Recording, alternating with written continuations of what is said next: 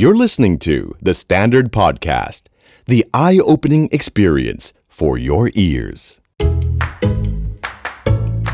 New Year, New You.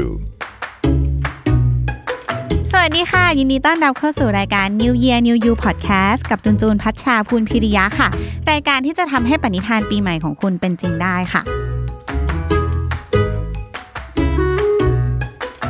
วันนี้จุนจะมาพูดถึง New Year Resolution เรื่องที่ใกล้ตัวมากๆเลยนะคะ ทุกคนต้องทำอยู่แล้วทุกวันด้วยนั่นคือการนอนนั่นเอง แต่บางคนอาจจะมีทั้งส่วนที่มีปัญหาเรื่องการนอนนะ นอนไม่หลับนอนหลับเอ่อนอนหลับเร็วก็จริงนอนเยอะมากก็จริงแต่ตื่นมาแล้วรู้สึกแบบ ยังไม่สดชื่นน่ะยังนอนไม่พอสักทีหรืออะไรแบบเนี้ย หรือว่าบางคนที่ก็นอนนะนอนปกติ แต่ว่าอาจจะรู้สึกว่าการนอนของตัวเองยังไม่มีคุณภาพพอเนี่ยนะคะจุนว่าหลายๆ คนมีปัญหาเรื่องการนอนอยู่ แล้วก็อาจจะหาวิธีอยู่แล้วว่าแล้วฉันจะแก้ไขปัญหานี้ได้ยังไงดี เพราะฉะนั้นปีใหม่ปีนี้นะคะ จุนถือว่าข้อนี้เป็น New Year Resolution ที่จะพูดในตอนนี้เลยละกัน นั่นคือการนอนอย่างมีคุณภาพมากขึ้นค่ะ จะรวมไปถึงทั้งการแก้ปัญหาคนนอนไม่หลับ คนนอนกลนคนนอนกัดฟัน หรือว่านอนเยอะแล้วแต่ว่าไม่เต็มอิ่ม นอนไม่เป็นเวลาหรือต่างๆ นานา เดี๋ยวเราจะมาปรับวิธีการนอนให้การนอนของเราทุกคนมีคุณภาพมากยิ่งขึ้นค่ะเอาล่ะจูนจะมา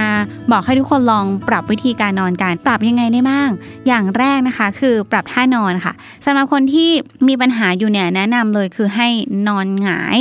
กลางแขนแล้วก็กลางขา จริงๆมันก็อาจจะมีคนบอกว่าให้หาท่านอนที่มันค่อนข้างสบายตัวที่สุดจริงๆอะหมายถึง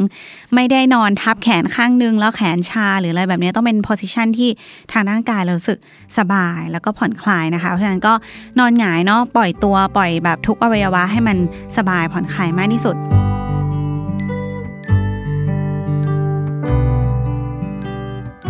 ข้อ 2 คือจำไว้นะคะว่าเตียงนอนเนี่ยมีเอาไว้นอนอย่างเดียว บางคนน่ะ จริงๆจุนก็เป็นนะติดนิสัยว่ากลับบ้านปุ๊บวิ่งเข้าห้องนอนก่อนเลย ขึ้นเตียงนอนเล่นมือถือ แล้วก็ดันใช้เตียงนอนนี่แหละ เป็นที่กินขนมเล่นมือถือนอนทำงานก็มี แล้วมันจะทำให้ร่างกายเราเนี่ยสับสนนะคะ ว่าขึ้นเตียงแล้วมันอาจจะไม่ใช่เวลานอนก็ได้ เพราะฉะนั้นจำไว้เลยว่าเตียงนอนมีเอาไว้นอนอย่างเดียว ขึ้นเตียงนอนปุ๊บก็นอนเลยนะคะ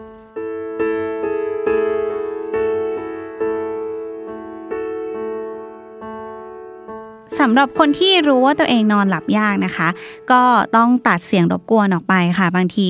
อาจจะปิดเสียงเสียงโทรศัพท์มือถือก่อนนอนไหม หรือก็แนะนำว่าเปิด airplane mode ไปเลยก็ได้นะ บางทีมันจะชอบมี notification ขึ้นมา หรือคนโทรเข้ามาตอนคืน เราจะได้ตัดเสียงรบกวนเหล่านั้นออกไปได้นะคะ หรือว่าม่านไม่ทึบพอหรือเปล่า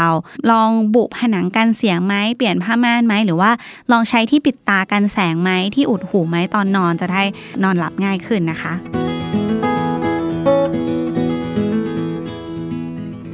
วิธีต่อมาก็คือเรื่องความสะอาดนะคะ บางทีการนอนไม่หลับไม่มีคุณภาพเนี่ยอาจจะเพราะว่าเตียงเรามีฝุ่นเยอะหรือเปล่าเออเราอาจจะทำความสะอาดห้องนะ แต่บางทีแบบผ้าปูเตียงปอกหมอนอะไรอย่างเงี้ยเราก็ลืมที่จะซักบ่อยๆนะคะ จริงๆอาจจะมีไรฝุ่นที่พอส่งผลถึงการนอนแล้วจะส่งผลถึงสุขภาพ ระบบทางเดินหายใจของเราต่อไปได้เพราะฉะนั้นก็ซักปอกหมอนซักผ้าห่มอะไร ซักตุ๊กตาหมีที่อยู่เต็มบนเตียงอะไรอย่างเงี้ยคอยดูแลเรื่องความสะอาดมันก็จะทำให้เรานอนหลับง่ายขึ้นนะคะ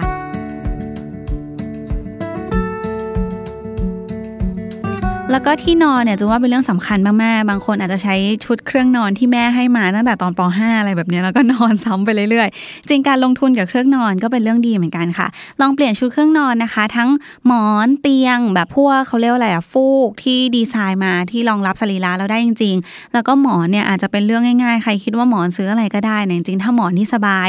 เอ่อโค้งรับเข้ากับสรีระร่างกายเราศีรษะเราหมอนสบายนี่ confirm ว่าทำให้เรานอนสบายแล้วก็หลับง่ายขึ้นจริงๆนะคะ ลงทุนหน่อยจนว่าเรื่องพวกนี้มันอาจจะดูแบบโหฟูแพงมากเลยอะเพิ่งรู้ว่าแพงขนาดนี้ตอนเราไปดูราคาจริง ๆ แต่ว่ามันเป็นของที่เราใช้ทุกวันแล้วเราใช้ระยะยาวนะคะ เพราะฉะนั้นก็คุ้มค่าแก่การลงทุนแน่นอนค่ะ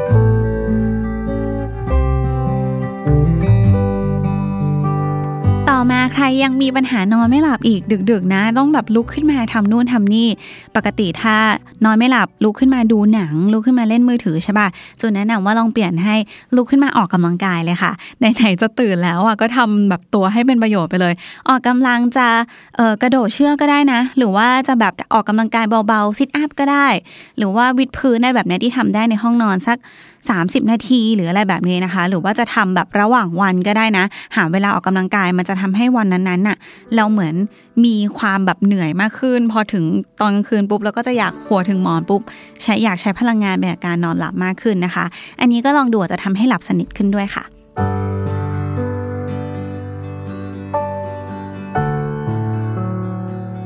ส่วนใครที่ฟังวิธีที่จูนพูดมาแล้วเมื่อกี้ทั้งหมดนะคะ ยังรู้สึกว่าลองใช้แล้วไม่เข้ากับตัวเองอะยังไม่หายสักที ยังคิดว่าตัวเองมีปัญหาการนอนที่ค่อนข้างหนักอยู่ กลมากเลยอะคนข้างๆแบบนอนด้วยไม่ได้เลย หรือว่ากัดฟันหรือแบบเฮ้ยบางคนมีการละเมอด้วยนะ แบบเดินขึ้นมาตอนกลางคืนแบบ อย่างไม่มีสาเหตุจะเกิดแบบเหตุอันตรายต่างๆนานาหรือเปล่า ถ้ารู้ตัวนะคะว่าตัวเองมีปัญหาเกี่ยวกับการนอน คุณอาจจะกำลังเผชิญหน้า หรือเผชิญปัญหาเกี่ยวกับโรคเกี่ยวกับการนอนอยู่นะคะ ซึ่งอาจจะเป็นโรคร้ายแรงก็ได้นะ เพราะฉะนั้นจูนแนะนำนะคะว่าลองไปปรึกษาคุณหมอที่สลิปคลินิกดู วันนี้จูนลองเก็บเสียงคุณหมอมาค่ะจากสลิปคลินิกนะคะเดี๋ยวคุณหมอจะมาเล่าให้ฟังเกี่ยวกับปัญหาของการนอนนี่แหละว่ามันมีแบบไหนบ้างอะไรยังไงบ้าง วิธีรักษาเบื้องต้นเป็นยังไงบ้าง ลองไปฟังกันดูค่ะ ผมนะครับคุณหมออมรพงศ์วชิรมนนะครับ ก็เป็นผู้เชี่ยวชาญนะครับทางด้านทันตกรรมการนอนกรนนะครับจาก Vital Sleep Clinic นะครับสำหรับ ผู้ป่วยนะครับหรือคนไข้ที่มีปัญหาเรื่องการนอน โดยเฉพาะการนอนกรนนะครับ การนอนกรนเองเนี่ยหลักๆนะครับก็มีคือการกรนแบบธรรมดานะครับ หรือการกรนที่มีการหยุดหายใจร่วมด้วยถ้าเขากรนแบบไม่หยุดหายใจ ก็อันนี้อาจจะสุขภาพตัวเองอาจจะไม่เยอะเท่าไหร่ แต่จะไปมีผลกระทบสำหรับคนที่นอนอยู่ด้วยกันนะครับทำให้นอนไม่สนิทนอนไม่หลับ หรือทำให้เขาไม่เฟรชได้นะครับ ส่วน ถ้าคุณไข้เองมีการกรนแบบหยุดหายใจเนี่ย มันจะไม่มีผลต่อ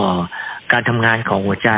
และความดันของร่างกายที่จะสูงขึ้นนะครับ ซึ่งจะนำไปสู่อัตราการเกิดพวกโรคหัวใจ